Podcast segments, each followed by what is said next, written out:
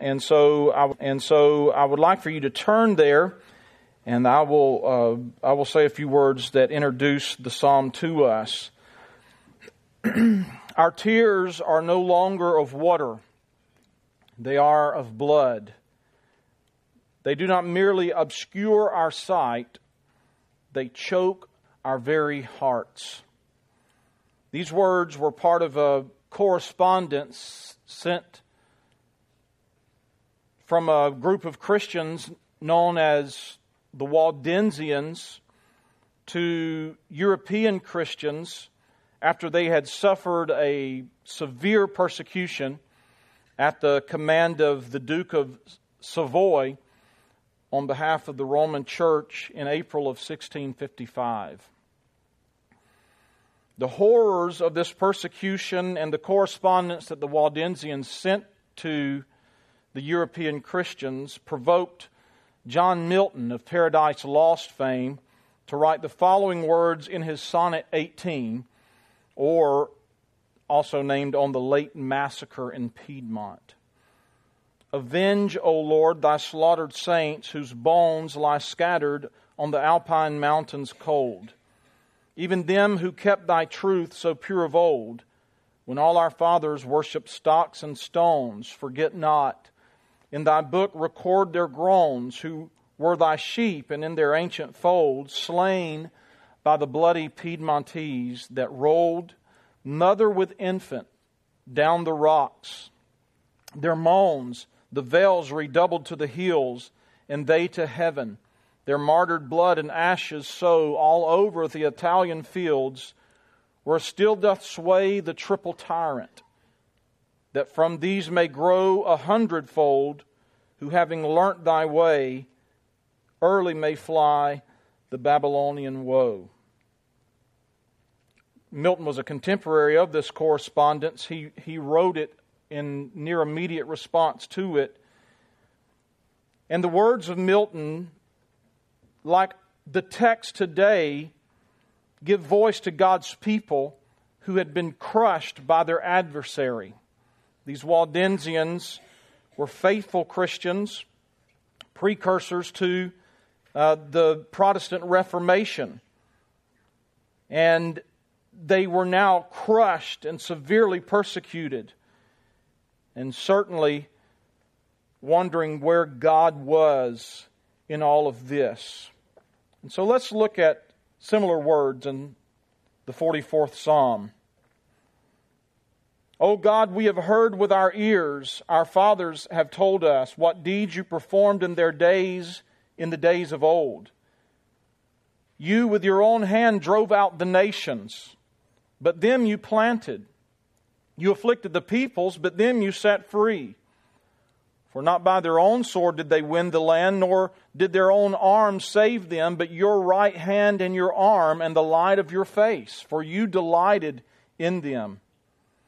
You are my king, O God. Ordain salvation for Jacob. Through you we push down our foes. Through your name we tread down those who rise up against us. For not in my bow do I trust, nor can my sword save me, but you have saved us from our foes and have put to shame those who hate us.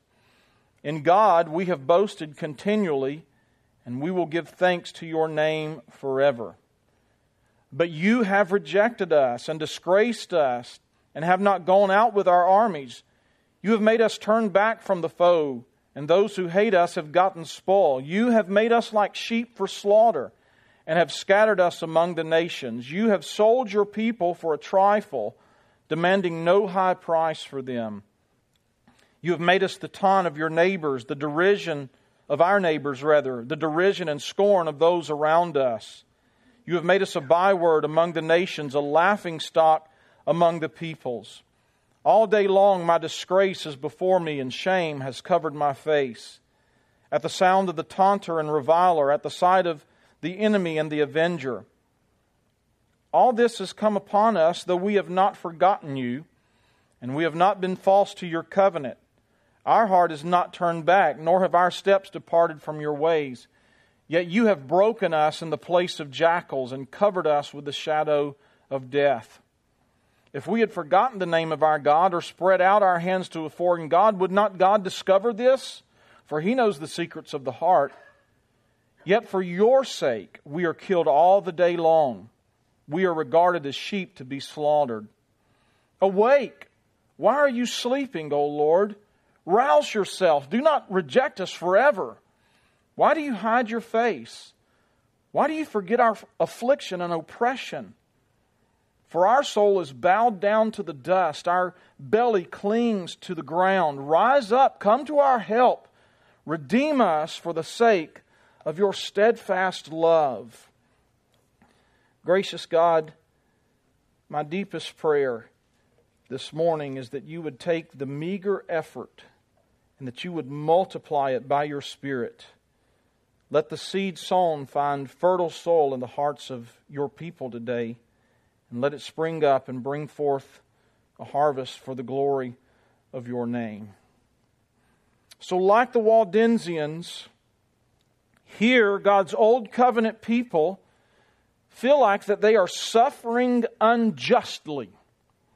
They are receiving affliction and they feel like they've done nothing to deserve it. And so they cry out to God, who is their only hope and salvation. Now, this is 26 verses. It's a whole chapter. It's a, a little more lengthy, perhaps, than we may typically take uh, to task.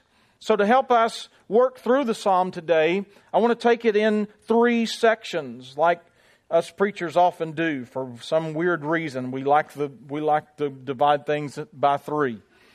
But verse 1 through 8 is that first section, and it shows that God delivers his people. Then 9 through 22, we see the plight and complaint of God's people. And then verse 23 through 26 ends it up with the petition of God's people. So, working through that, after that, I want us to see how God's new covenant people, how we can interpret this passage before then considering some ways we can apply this truth to our lives. So let's then look at that first section, verses 1 through 8. God delivers his people. So the first movement of Psalm 44 reflects on God's deliverance of his people. First, the, psalm, the psalmist speaks of the past deliverance of God's people. And then the past deliverance of God's people informs their present trust in God's delivering power. So we see their past deliverance and their present trust in God's deliverance. In the opening verses of the psalm, the psalmist reflects on the past deliverance, particularly, as you can see here, the Exodus and the conquest of Canaan. The Exodus is implicit, but the conquest of Canaan is almost explicit. We can see what, uh, what he is talking about there. You drove out the nations, but you planted your people. You afflicted the, peop- the foreign peoples, but you set them free. So, what is happening here is in obedience to Deuteronomy chapter 6, the fathers in God's covenant people had rehearsed the mighty acts of God to their children. And the rehearsal of that ancient, ancient story served the great purpose in teaching successive generations that it was, in fact, God who had delivered them and not the strength of their own hands or the strength of the false gods of the surrounding nations. And we see that emphasis plainly placed on God's work in this psalm in the beginning here. Verse 1 says, What deeds you performed. Verse 2, you with your own hands. So it was God who drove the foreign nations and afflicted the foreign people while freeing and planting his own people in the land. Verse 3 blatantly acknowledges it was by the sword or strength, it was rather not by the sword or strength of their fathers that they were delivered and established. But it was by the strength of the arm of the Lord. Not by their own sword did they win, did they, nor did their own arm save them, but your right hand and your arm. So it was the strength of the arm of God. It was the skill of the hand of God that they were delivered. But also, note the end of verse 3 that says, And the light of your face, for you delighted in them. So the psalmist uses poetic imagery here and borrowing really from the classic benediction of uh, number 624, where the blessing is that the Lord's face would shine upon his people as he favors them and blesses him. So the people here are affirming that God, it is God who has delivered and established them, not because they were good folks, but because of his favor towards them and his steadfast love. God had determined to shine his face on this people, and because of that, God had delivered them and established them as a nation. And so this is the recounting of the past deliverances of God.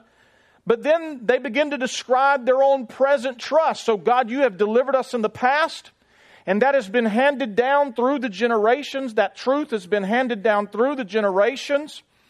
And so now we presently trust in God's delivering power.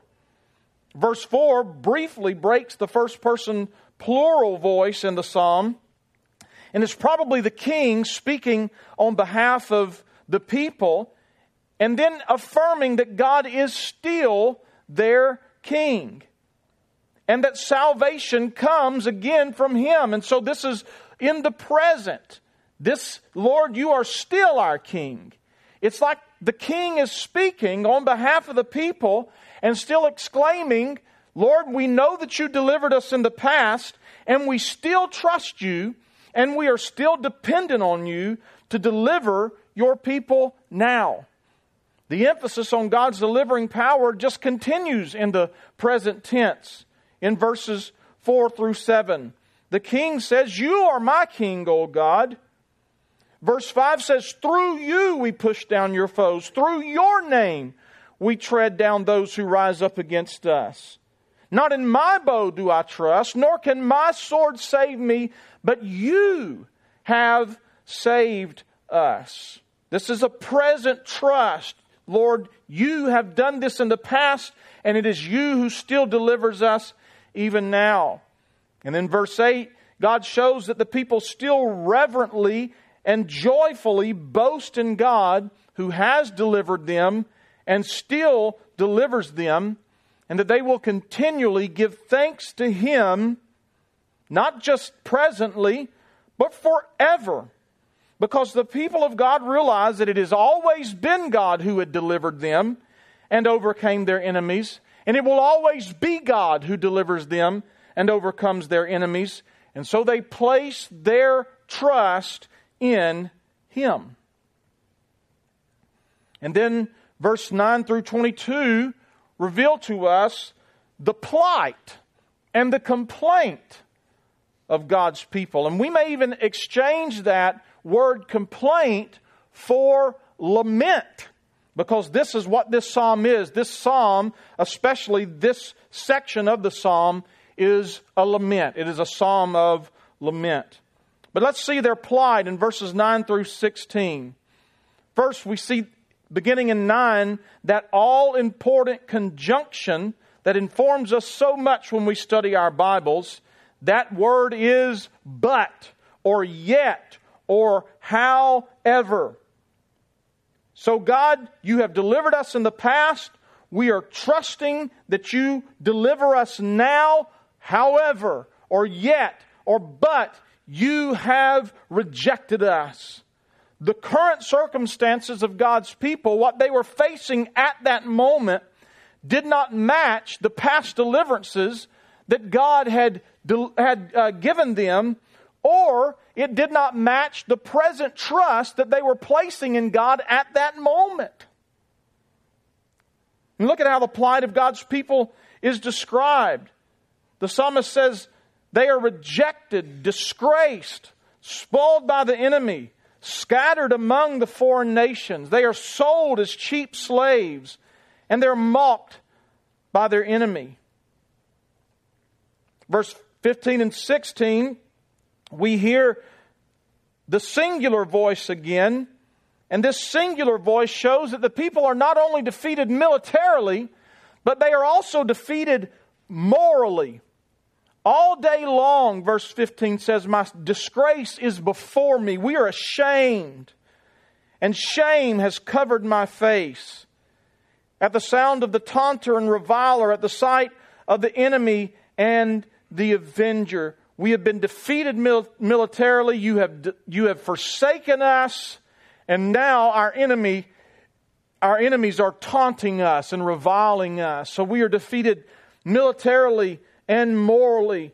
They feel ashamed, disgraced, and worst of all, they feel abandoned by God. And they can't understand why this has befallen them. Perhaps even asking the question that the Waldensians must have asked Why have you allowed our enemies to triumph over us? I also think it's important before we move on that we don't miss the constant acknowledgement, still, the constant acknowledgement of the people that both their deliverance and even their defeat are entirely dependent on the Lord. Note the, note the usage of you in reference to God in verses 9 through 14. But you have rejected us. You have made us turn back from the foe. You have made us like sheep. You have sold, uh, sold your people. You have made us the taunt of our neighbors. You have made us a byword among the nations. They had not turned back from uh, God and trusted their own strength but it was God. It is not, it is you, Lord, who has done this to us.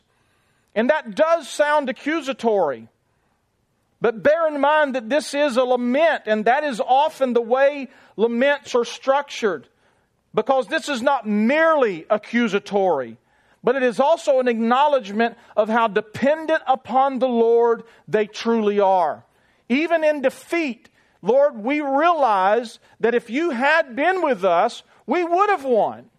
It, it's you, Lord, that has always won the battle. And so if we're losing the battle, it's because you are not with us. Do you see how that is a, tr- a trust? Even though it is a complaint against the Lord, a lament of their circumstances, they are still saying, Lord, we are utterly in, uh, we are utterly, whether in defeat or in victory, dependent upon you.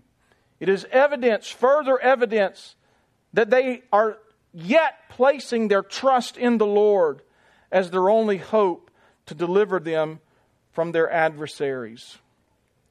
And then verse 17 through 22, I think we get to perhaps the, the heart of the complaint uh, or, or the lament of God's people.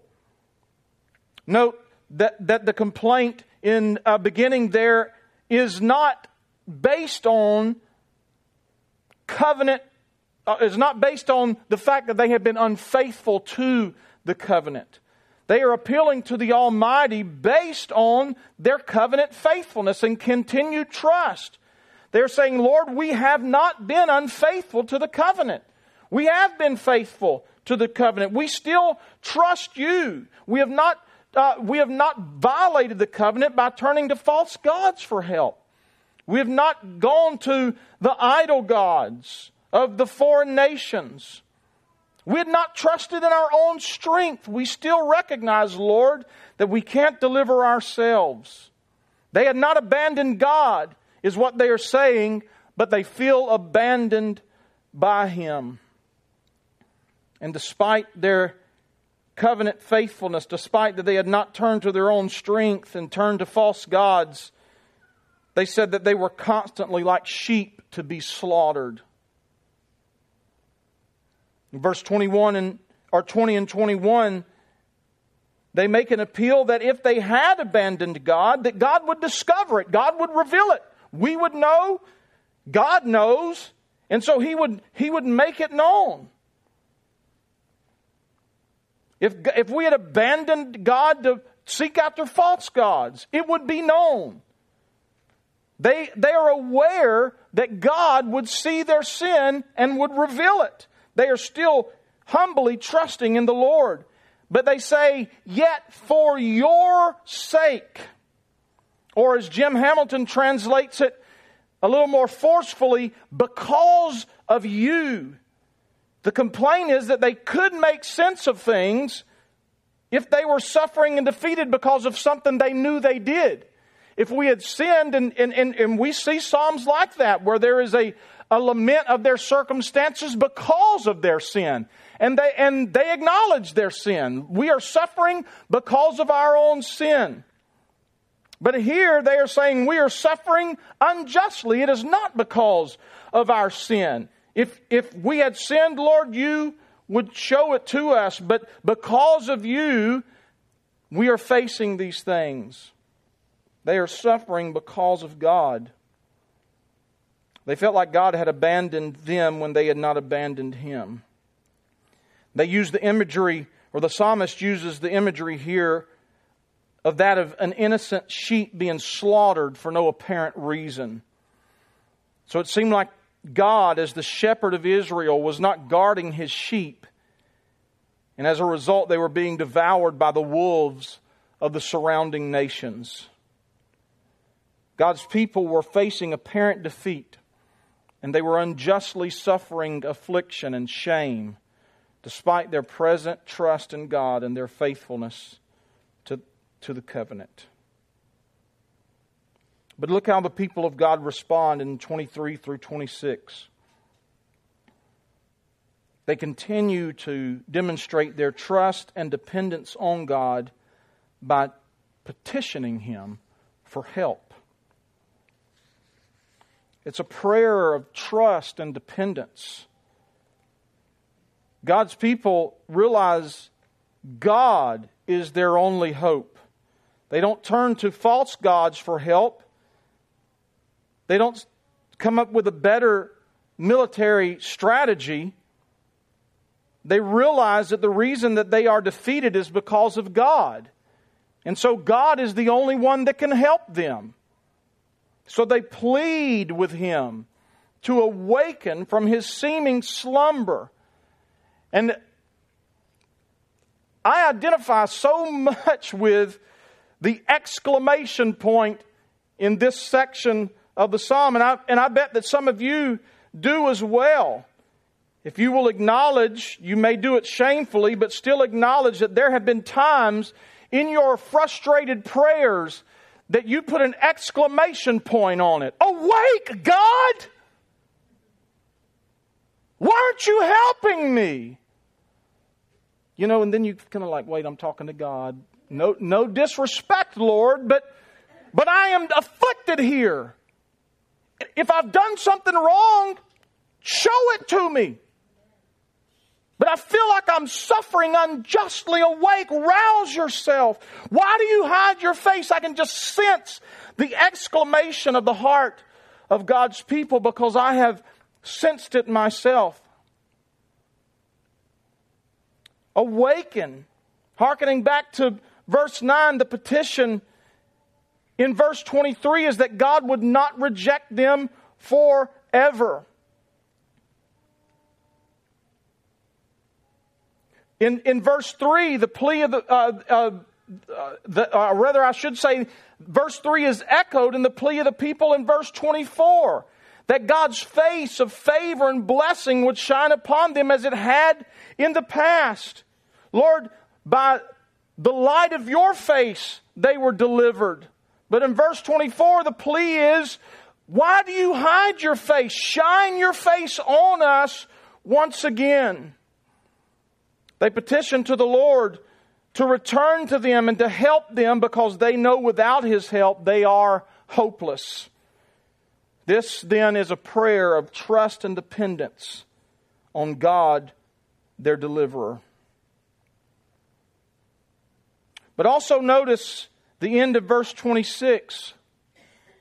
Their appeal is to God's ongoing love and kindness to his covenant people, or the steadfast love of the Lord, and that's actually covenant language.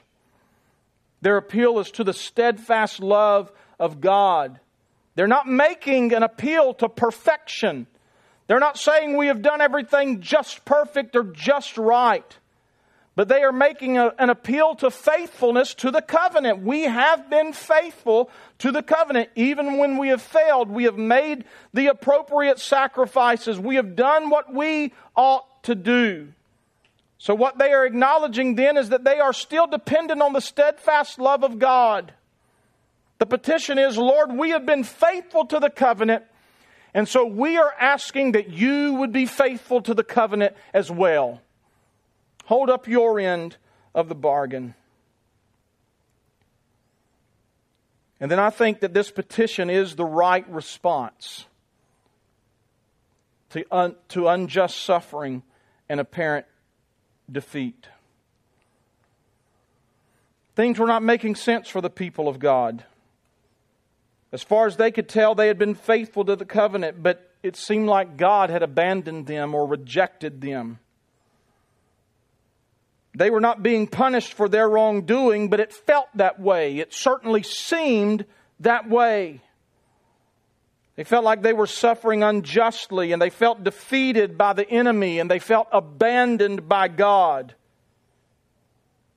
But what was their response?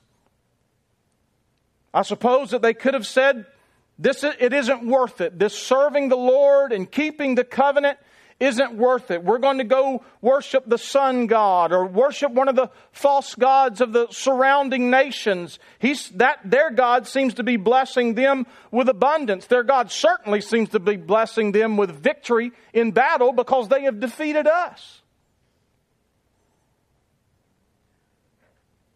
But that wasn't their response. They, they could have they could have pulled themselves up by their bootstraps and made a better military strategy or strengthened their military might and said, Lord, if you're not going to help us, then we're going to do it ourselves.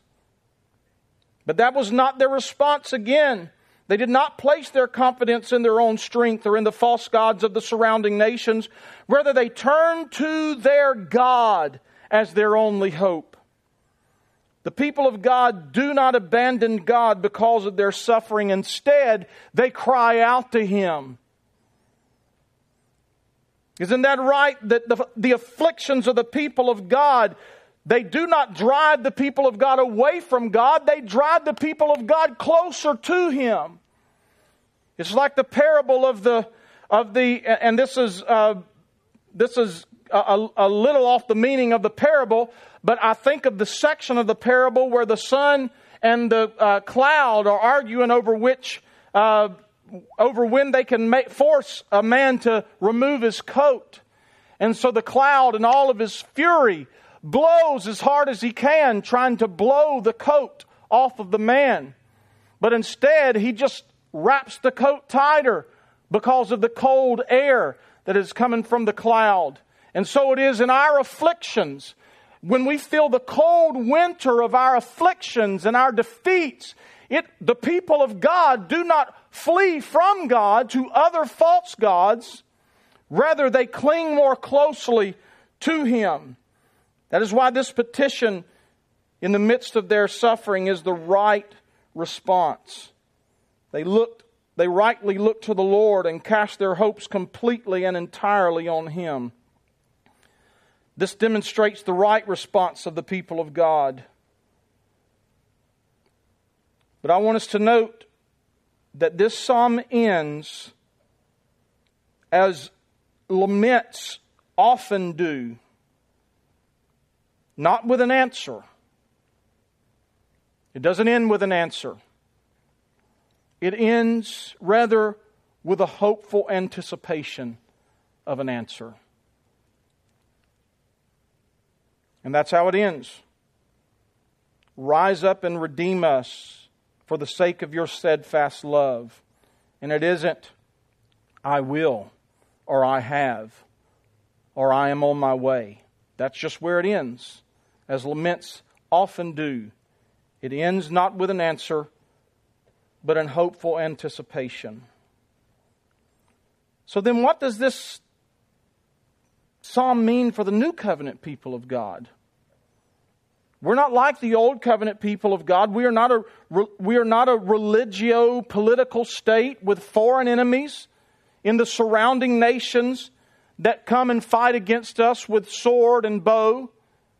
We're not, we're not fighting foreign nations with tanks and guns in the name of Jesus. So, what, what, what, does, what does this mean for the new covenant people of God? Well, we don't have to wonder too long because Paul actually quotes verse 22 of this psalm in Romans 8:36. And, maybe you can do this when uh, when you go home or um, sometime during in, during the week. But a brief glimpse through Romans 8 lets us gives us a sense of why he would quote this central passage in Psalm 44, which is verse 22. In sum, it's because his mind is running on a similar track.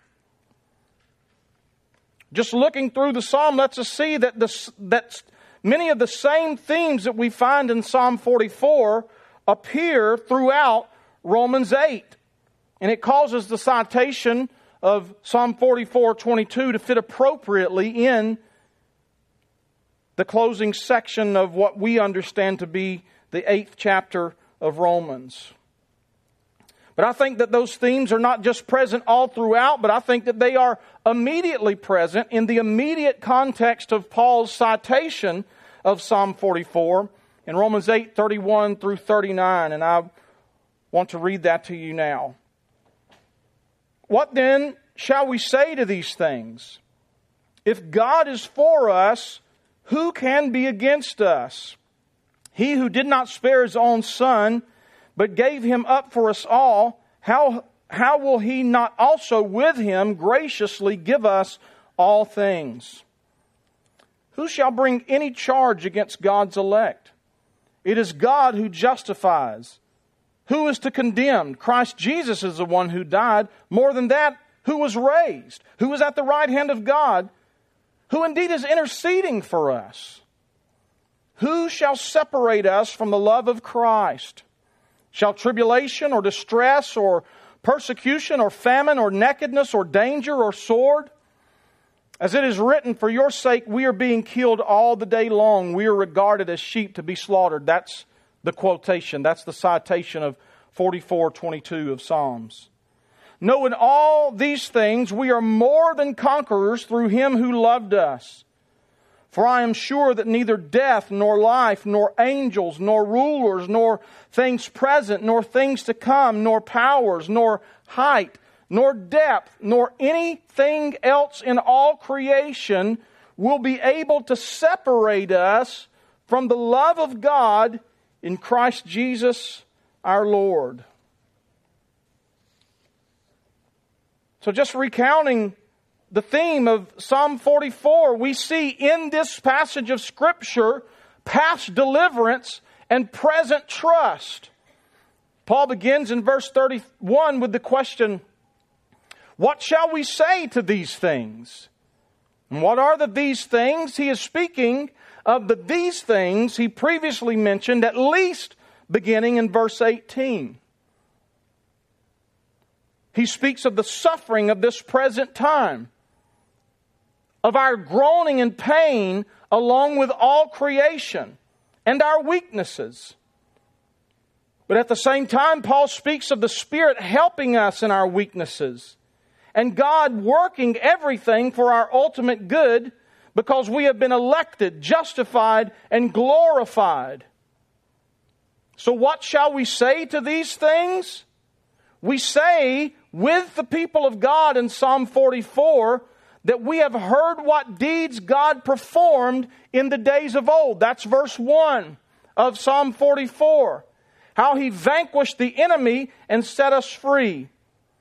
That's verse 2 of Psalm 44. We know it was not by our own sword, but the strong arm and skilled hand of the Lord on his favored people that God has ordained salvation for us. We do not trust in our own strength, but in God whose face shines upon us. For if God is for us, who can be against us? So we see the past deliverance of the Lord. What shall we say to these things? If God be for us, who can be against us? He who did not spare his own son. God, that is the past deliverance of God on our behalf. He did not spare his own son, but gave him up for us all. So then we see that everything is working together for good. That is the, the present trust. And then based on that past deliverance that God has given us in His Son, we have this present trust. How, how will He not also with Him graciously give us all things? Who will bring anything to our charge? This is the, the present trust of the Lord, or present trust in the Lord of the people of God, based on His past deliverance of us in Christ. If God be for us, who can be against us? We also see the plight of God's people, their unjust suffering and apparent defeat. Despite God's favor on his people and his fighting for them, despite the fact that no one can lay anything to the charge of God's elect, the, fi- the fact that God has redeemed us in his Son does not diminish the fact that his people still endure, as Romans 8 30, uh, 5 through the rest of the chapter, or rest of the, uh, yeah, through the rest of the chapter tell us, uh, it, it, it, we endure tribulation, distress, persecution, famine, nakedness, danger, and sword. Despite God fighting our battles and vanquishing our enemies, the fact is that we in the present day often feel forsaken and defeated, do we not? And, and I would say that we feel forsaken and de- defeated. How much more then in our soft American context, if we feel forsaken and de- defeated, do people who are presently suffering persecution that is probably just as severe as the illustration that I opened with, how, how much more do they feel forsaken, abandoned, distressed? And persecuted, forsaken and defeated. Often, like the people of God in Psalm 44, often suffering comes to us simply for being God's people, simply for being a Christian, or simply being faithful to Christ, and not necessarily because of wrongdoing, right? They hate us. Why do they hate us? Because we do terrible things? No. They, Jesus said they're going to hate you because they hate me. And, and that is why it is a fool's errand to try to gain credibility with the world. They hate Jesus. They don't, they, they hate us because they hate Jesus.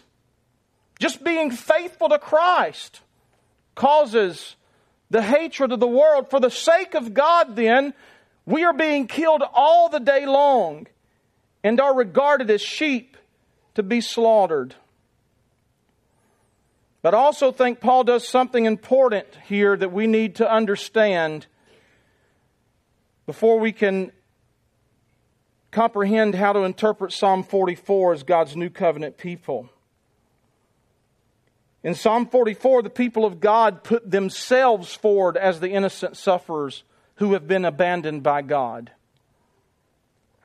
However, Paul speaks of the suffering of God's new covenant people, not in the light of their innocent suffering, but in the light of the true and ultimate innocent sufferer, Christ Jesus.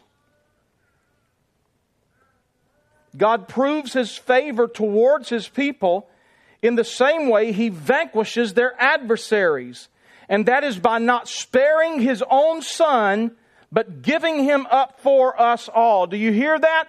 He did not spare his own son, but he gave him up for us. So we see Jesus as the ultimate innocent sufferer. He is bearing the punishment of God, the wrath of God. Why? He, he's innocent. He has committed no sin. Why is he bearing the wrath of God? The unsparing wrath of God. Well, Paul says he gave him up for us. So he is suffering on our behalf, the innocent on behalf of the guilty. Christ, then, is the ultimate innocent sufferer. Neither, neither the Old Covenant people in Psalm 44 or anywhere else, nor the New Covenant people of God can ever truly claim to be innocent. No one can make an appeal to complete covenant faithfulness, nor can we say that we have never relied on our own strength or that we've never turned away from God to idols. All of us have to admit that that is the case for us. We have often depended on our own strength and turned from God to idols. Only Jesus, only Jesus can make an appeal to absolute covenant faithfulness and blamelessness before God. But He is the one that wasn't spared. He is the one that bore the wrath of God. He is the one that endured the greatest suffering and seeming defeat. He is the one that felt forsaken so much so that at the cross he cries, My God, why have you forsaken me? We need only look at Isaiah 53, verse 6 through 7. And this is actually just a part of the song of the suffering servant, so it's similar to a psalm. But Isaiah 53, 6 through 7 says, All we like sheep have gone astray and we have turned everyone to his own way. Even those innocent sufferers in Psalm 44, all we like sheep have gone astray. We have turned everyone to his own way, and the Lord has laid on him the iniquity of us all. He was oppressed, and he was afflicted. Yet he opened not his mouth like a lamb that is led to the slaughter, and like a sheep that before its shearers is silent, so he opened not his mouth. So, do you see the imagery there? Maintaining the sheep imagery that we see in, Rome, uh, in Psalm 44. That we are sheep, but we are scattered sheep. And we are scattered because of our sin. But Christ is the innocent Lamb of God. He is the suffering servant in this passage of Scripture. And He is the one that suffers for our sin. And this is the reason that no charge or condemnation can be brought against the elect of God because Christ has died and is raised and is at the right hand of God making intercession for us. This means that our unjust suffering is not because of our innocence, but it's because of Christ's innocence. Remember, Jesus said they hate you because they hate me. We also further don't suffer for our sins. Christ has already suffered for our sins. So, what are we suffering for? We are suffering for Christ. And so, Paul says, for his sake, we are killed all the day long and are, and are regarded as sheep to be slaughtered. What Paul is aiming at is one of the main themes, if not the main theme of Romans, and that is union with Christ. Paul is showing that we are united with Christ in his suffering. But through that unbreakable union, we are also united in Christ in his glory. Look at verses 16 and 17 of Romans chapter 8. The Spirit Himself bears witness with our spirit. That is how we are unified, or that is the union of Christ. It is through the Spirit of God. So the Spirit Himself bears witness with our spirit that we are the children of God. And if children, then heirs heirs of God and fellow heirs with Christ. Again, this is union with Christ language, but listen to this. Provided we suffer with him in order that we may also be glorified with him. We suffer for his sake. And that is why through suffering and seeming defeat, we exclaim with Paul in Romans 37 through 8, 37 through 39, no, In all these things, we are more than conquerors through Him who loved us. For I am sure that neither death, nor life, nor angels, nor rulers, nor things present, nor things to come, nor powers, nor height, nor depth, nor anything else in all creation will be able to separate us from what the psalmist would say the steadfast love of God. Or here Paul says, the love of God in Christ Jesus our Lord. We are not abandoned. We are not forsaken.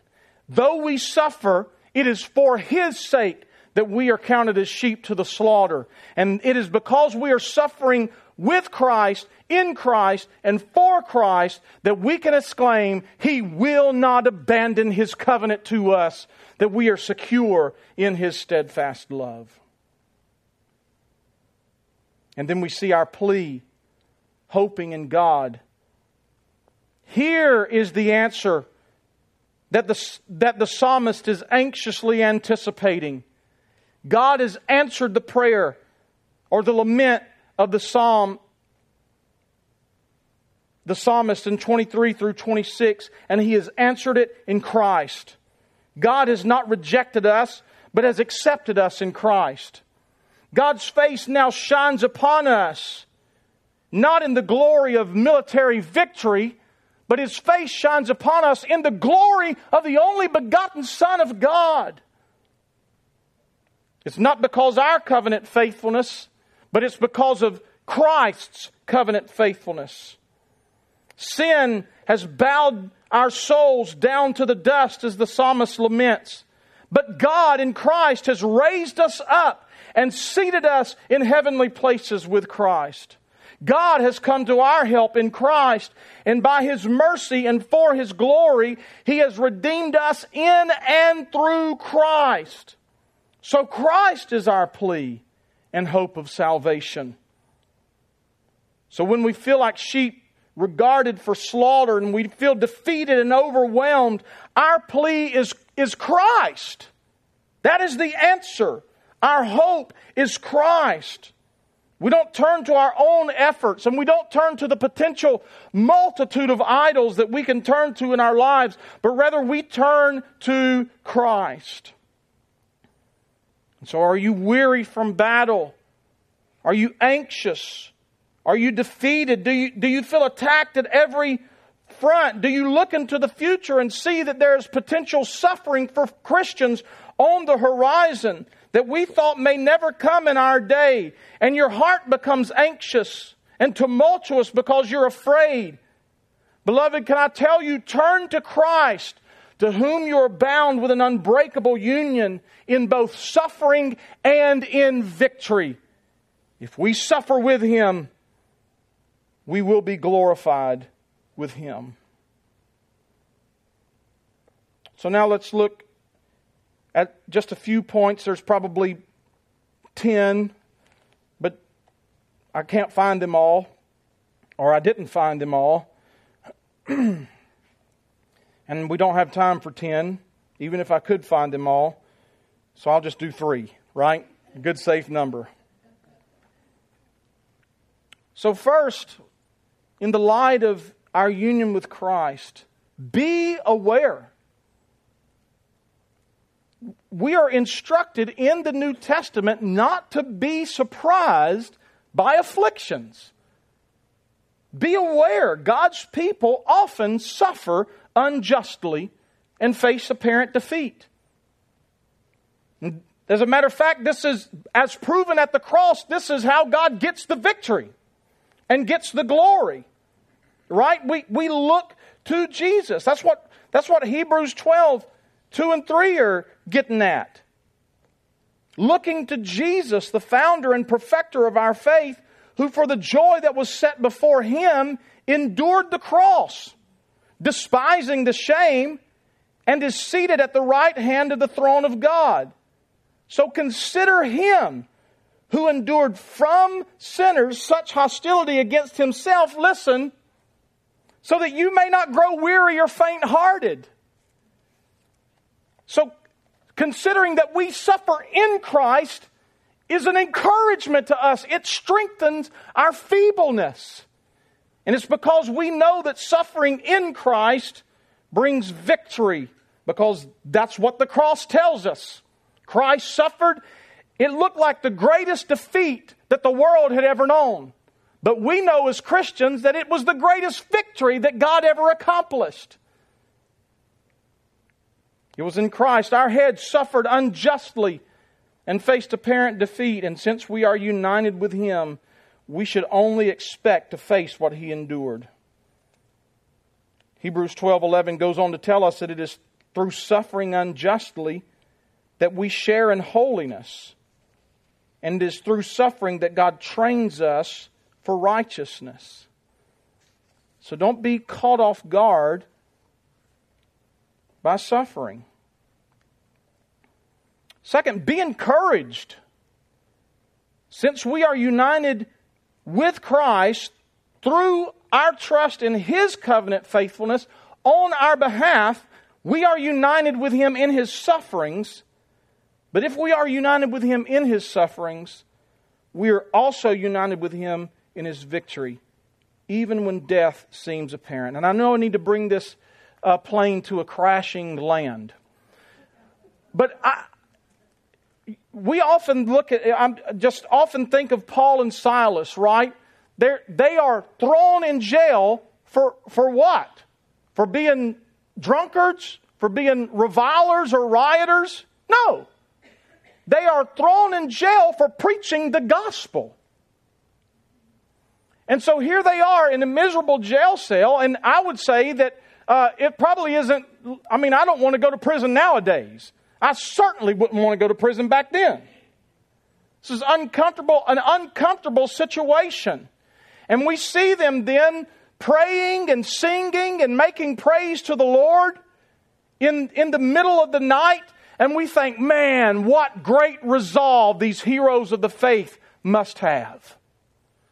Look at these guys gritting their teeth and saying, Well, Silas, this stinks, but by golly, I'm going to sing anyway. That's, that's not, that is not the testimony of the apostolic people. They counted it all joy to suffer shame for the name of Jesus. This song didn't arise from pulling themselves up by their bootstraps. This song in mid, at midnight with Paul and Silas arose from a legitimate joy that was bubbling over in their hearts that came immediately from suffering for Jesus.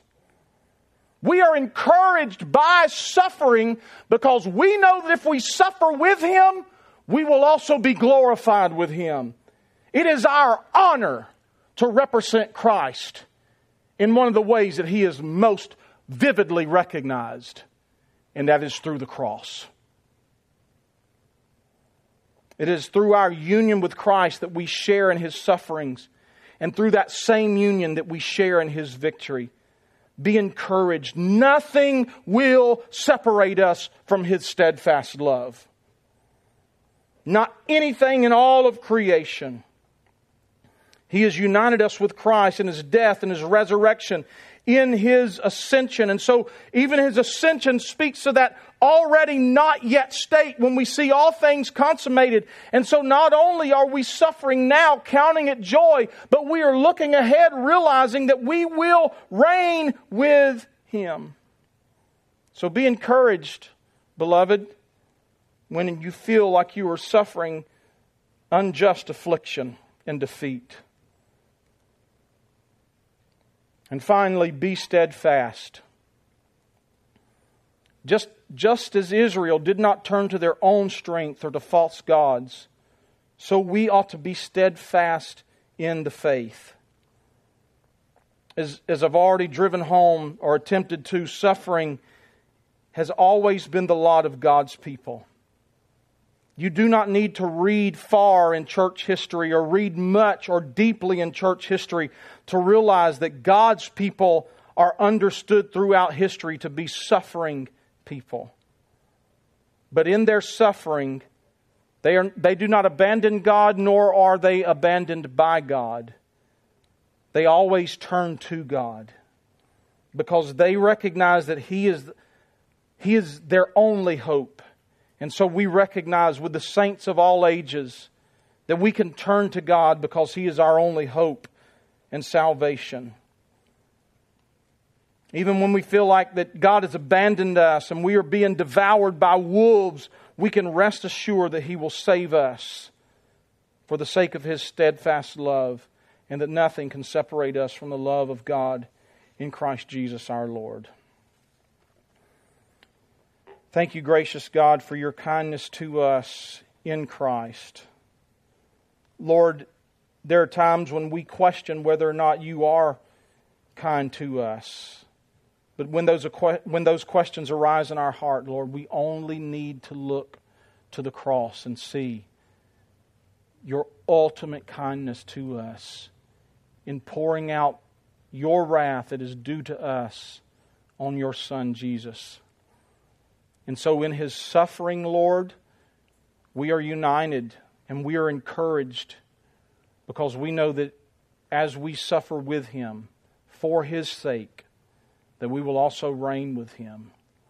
Quicken that to our hearts, Lord, when we feel persecuted and abandoned. Lord, even this week, Lord, in the, in the, uh, in the small ways, Lord, that we face hardship and affliction and, and we feel like we don't deserve it, remind us, Lord, of the kindness to us that you have shown in Christ. Your face shines upon us, and nothing can separate us from your love. And I pray it, Lord, in your holy